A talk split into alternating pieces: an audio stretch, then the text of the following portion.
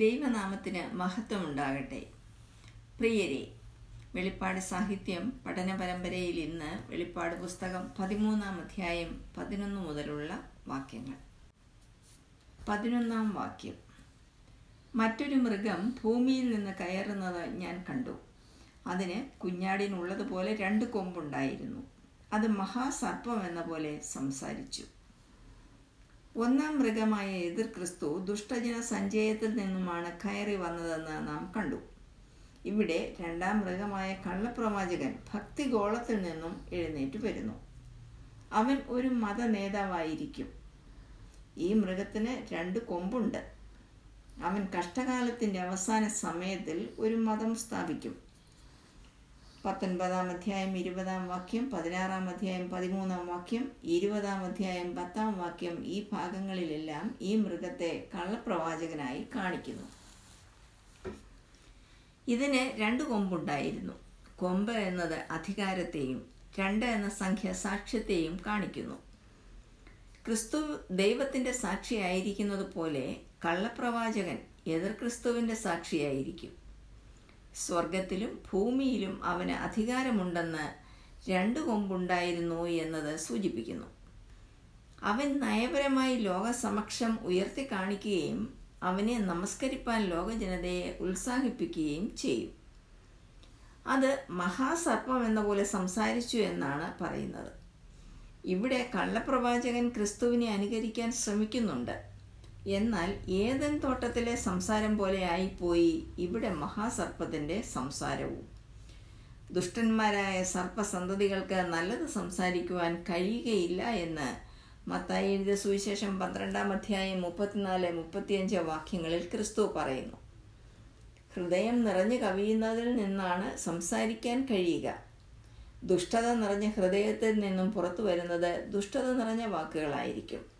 അതായത് കള്ളപ്രവാചകന്റെ സംസാരത്തിൽ നിന്നും അവൻ ആരെന്ന് നമുക്ക് മനസ്സിലാക്കാൻ സാധിക്കും. കള്ളപ്രവാചകൻ മഹാപീഡന കാലത്ത് ഈ ഭൂമിയിൽ ഒരു പുതിയ മതം സ്ഥാപിക്കും. അന്തിക്രിസ്തു ആരാധനയായിരിക്കും അതിന്റെ പ്രധാന ലക്ഷണം. ഇതിനു മുൻപുണ്ടായിട്ടുള്ള എല്ലാ വ്യാജ മതങ്ങളുടെയും മൂർത്തിഭാവമായിരിക്കും ഈ പുതിയ മതം. അത് സാത്താനിൽ നിന്ന് ഉദ്ഭവിക്കുന്നതാണ് സാത്താൻ സേവ ഇപ്പോഴേ നടക്കുന്നുണ്ടല്ലോ. എന്നാൽ ദുഷ്ടശക്തിക്ക് ജനത്തെ വളരെ നാൾ കബളിപ്പിക്കുവാൻ സാധിക്കുകയില്ല. പന്ത്രണ്ടാം വാക്യം. അത് ഒന്നാമത്തെ മൃഗത്തിന്റെ മുൻപാകെ അതിന്റെ അധികാരമെല്ലാം നടത്തി ഭൂമിയെയും അതിൽ വസിക്കുന്നവരെയും മരണകരമായ മുറിവ് പുറത്തുപോയ ഒന്നാം മൃഗത്തെ നമസ്കരിക്കുമാറാക്കുന്നു. ഈ മൃഗം കാഴ്ചയ്ക്ക് കുഞ്ഞാടിനെ പോലെ ശാന്തമാണ്. എന്നാൽ അത് സ്വഭാവത്തിൽ സർപ്പത്തെ പോലെ ഭീകരവുമാണ്. നയപരമായ ഒരു സമീപനത്തിലൂടെ ലോകജനതയെ കയ്യിലെടുക്കുകയും അനുസരിക്കാത്തവരെ കഠിന പീഡനത്തിലൂടെ കടത്തിവിടുകയും ചെയ്തുകൊണ്ട് അന്തിക്രിസ്തുവിനെ ആരാധിക്കുവാൻ അവരെ സമ്മതിപ്പിക്കുന്നു. അന്ന് ഭൂമിയിൽ വസിക്കുന്നവരെ കൊണ്ട് ഒന്നാം മൃഗത്തെ നമസ്കരിപ്പിക്കുന്നുണ്ട്. അതായത് അന്തിക്രിസ്തു ആരാധന നിർബന്ധമാക്കുന്നു. പതിമൂന്നാം വാക്യം. അത് മനുഷ്യർ കാണുക ആകാശത്തു നിന്ന് ഭൂമിയിലേക്ക് തീ ഇറങ്ങുമാറ് വലിയ അടയാളങ്ങൾ പ്രവർത്തിക്കുന്നു. യഹൂദർ അടയാളം അന്വേഷിക്കുന്നവരാണ്. എല്ലാ മനുഷ്യരും ലോകർ മുഴുവനെയും അടയാളം കാണാൻ ആഗ്രഹിക്കുന്നവരുമാണ്. എല്ലാ മനുഷ്യരും കാണുവാനായി ആകാശത്തു നിന്നും അവൻ തീ ഇറക്കുന്നു. അത്രയ്ക്ക് ശക്തി അവന് ലഭിക്കുന്നുണ്ട്. അടയാളം കാണിക്കുവാൻ യഹൂദർ ആവശ്യപ്പെട്ടപ്പോഴായിരിക്കാം ഇങ്ങനെ ചെയ്തതെന്ന് അനുമാനിക്കാം. അവൻ ചെയ്ത ഒന്നാമത്തെ അടയാളമാണിത്. ആളുകൾ അത്ഭുത പരതന്ത്രരാകുന്നു മോശ മിശ്രയിമിൽ തീ ഇറക്കിയതായി പുറപ്പാട് പുസ്തകം ഒൻപതാം അധ്യായം ഇരുപത്തിനാലാം വാക്യത്തിലും ഏലിയാവ് മൂന്ന് പ്രാവശ്യം തീ ഇറക്കിയതായി ഒന്ന് രാജാക്കന്മാരുടെ പുസ്തകം പതിനെട്ടാം അധ്യായം മുപ്പത്തെട്ട് രണ്ട് രാജാക്കന്മാരുടെ പുസ്തകം ഒന്നാം അധ്യായം പത്ത് പന്ത്രണ്ട് വാക്യങ്ങളിലും നാം വായിക്കുന്നുണ്ട്. ആഹാബിന്റെ കാലത്ത് നടന്നതുപോലെ ജനം നോക്കി നിൽക്കവേ കള്ളപ്രവാചകനും തീയിറക്കും. പതിനാലാം വാക്യം. മൃഗത്തിന്റെ മുൻപിൽ പ്രവർത്തിപ്പാൻ തനിക്ക് ബലം കിട്ടിയ അടയാളങ്ങളെ കൊണ്ട് ഭൂവാസികളെ തെറ്റിക്കുകയും വാളാൽ മുറിവേറ്റിട്ടും ജീവിച്ച മൃഗത്തിന് പ്രതിമ ഉണ്ടാക്കുവാൻ ഭൂവാസികളോട് പറയുകയും ചെയ്യുന്നു. ഒന്നാമത്തെ അടയാളത്തിന് ശേഷം പ്രവാചകൻ തന്റെ പ്രതിമയെ കൊണ്ട് സംസാരിപ്പിക്കുന്നു. ഇതൊരു പക്ഷേ ഇന്നത്തെ റോബോട്ടുകളാവാം. മനുഷ്യരെ തെറ്റിച്ചു കളയുകയാണല്ലോ സാത്താന്റെ സ്വഭാവം. കള്ള ക്രിസ്തുക്കളും കള്ളപ്രവാചകന്മാരും എഴുന്നേറ്റ് കഴിയുമെങ്കിൽ വൃതന്മാരെയും തെറ്റിപ്പാനായി വലിയ അടയാളങ്ങളും അത്ഭുതങ്ങളും കാണിക്കുമെന്ന് മത്തായ സുവിശേഷം ഇരുപത്തിനാലാം അധ്യായം ഇരുപത്തിനാലാം വാക്യത്തിൽ കാണുന്നത് ഇവിടെ സംഭവിക്കുന്നു.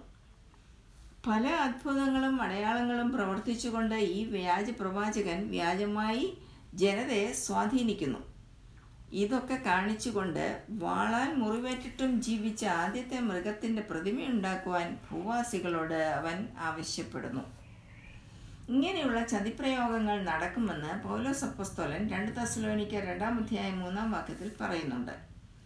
ക്രിസ്ത്യാനികൾ ലോകത്തിന്റെ പ്രലോഭനങ്ങൾക്കും വശീകരണങ്ങൾക്കും അടിമപ്പെട്ടു പോകരുതെന്നും അങ്ങനെ ചെയ്യുന്നത് യേശുവിനെ ഒറ്റിക്കൊടുക്കുകയും ക്രൂശിക്കുകയും ചെയ്യുന്നതിന് തുല്യമാണെന്നും മറന്നുപോകരുത്.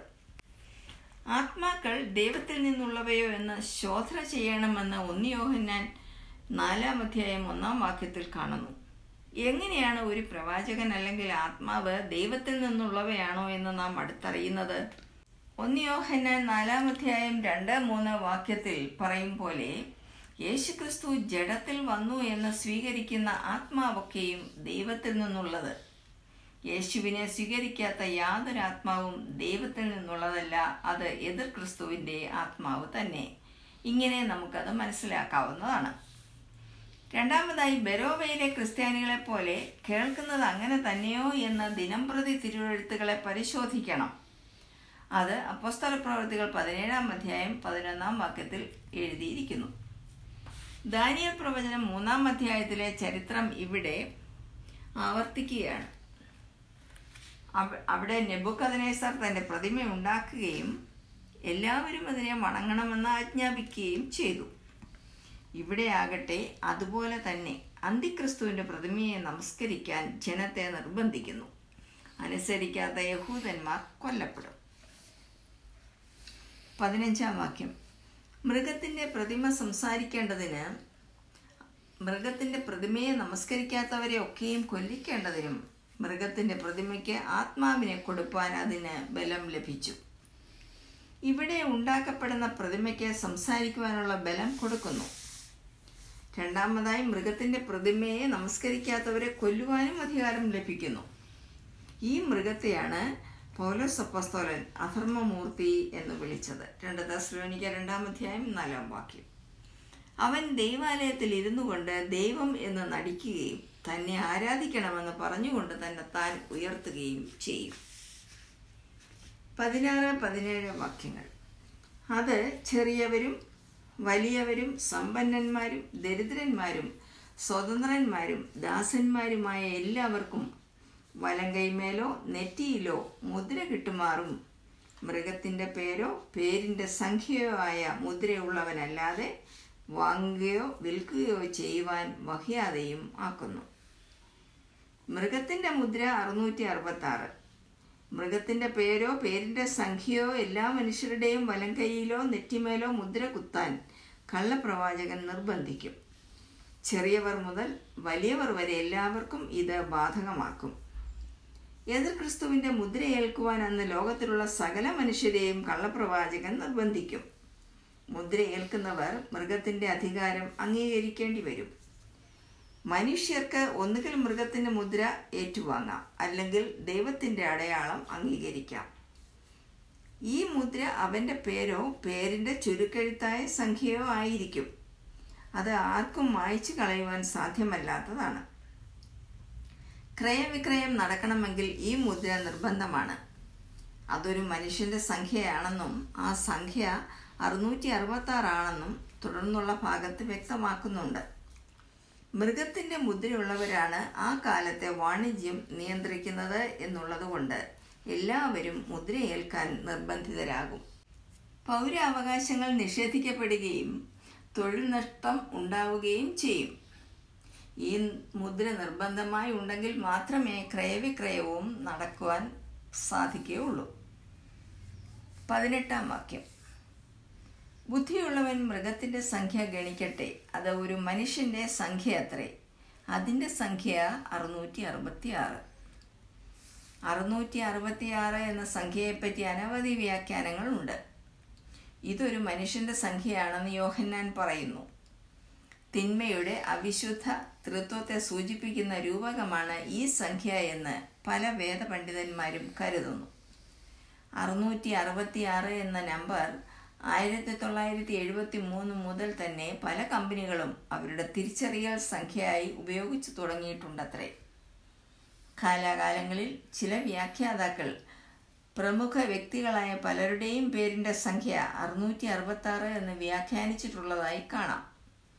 ആറ് എന്നത് മനുഷ്യന്റെ സംഖ്യയായി പൊതുവെ വ്യാഖ്യാനിക്കപ്പെടുന്നു. ആറാം ദിവസമാണല്ലോ ദൈവം മനുഷ്യനെ സൃഷ്ടിച്ചത്. ഒരു സംഖ്യയാൽ മനുഷ്യന്റെ സകല കാര്യങ്ങളും നിയന്ത്രിക്കപ്പെടുന്ന ഒരു വ്യവസ്ഥിതി ആസന്ന ഭാവിയിൽ ഉണ്ടാകും. പല മേഖലകളിലും അതിപ്പോൾ പ്രായോഗികമാക്കുകയും ചെയ്തിരിക്കുന്നു. ഇവിടെ സൂക്ഷ്മ വിശകലനത്തിലുള്ള പരിജ്ഞാനം ആവശ്യമാണെന്ന് പറഞ്ഞിട്ടുണ്ട്.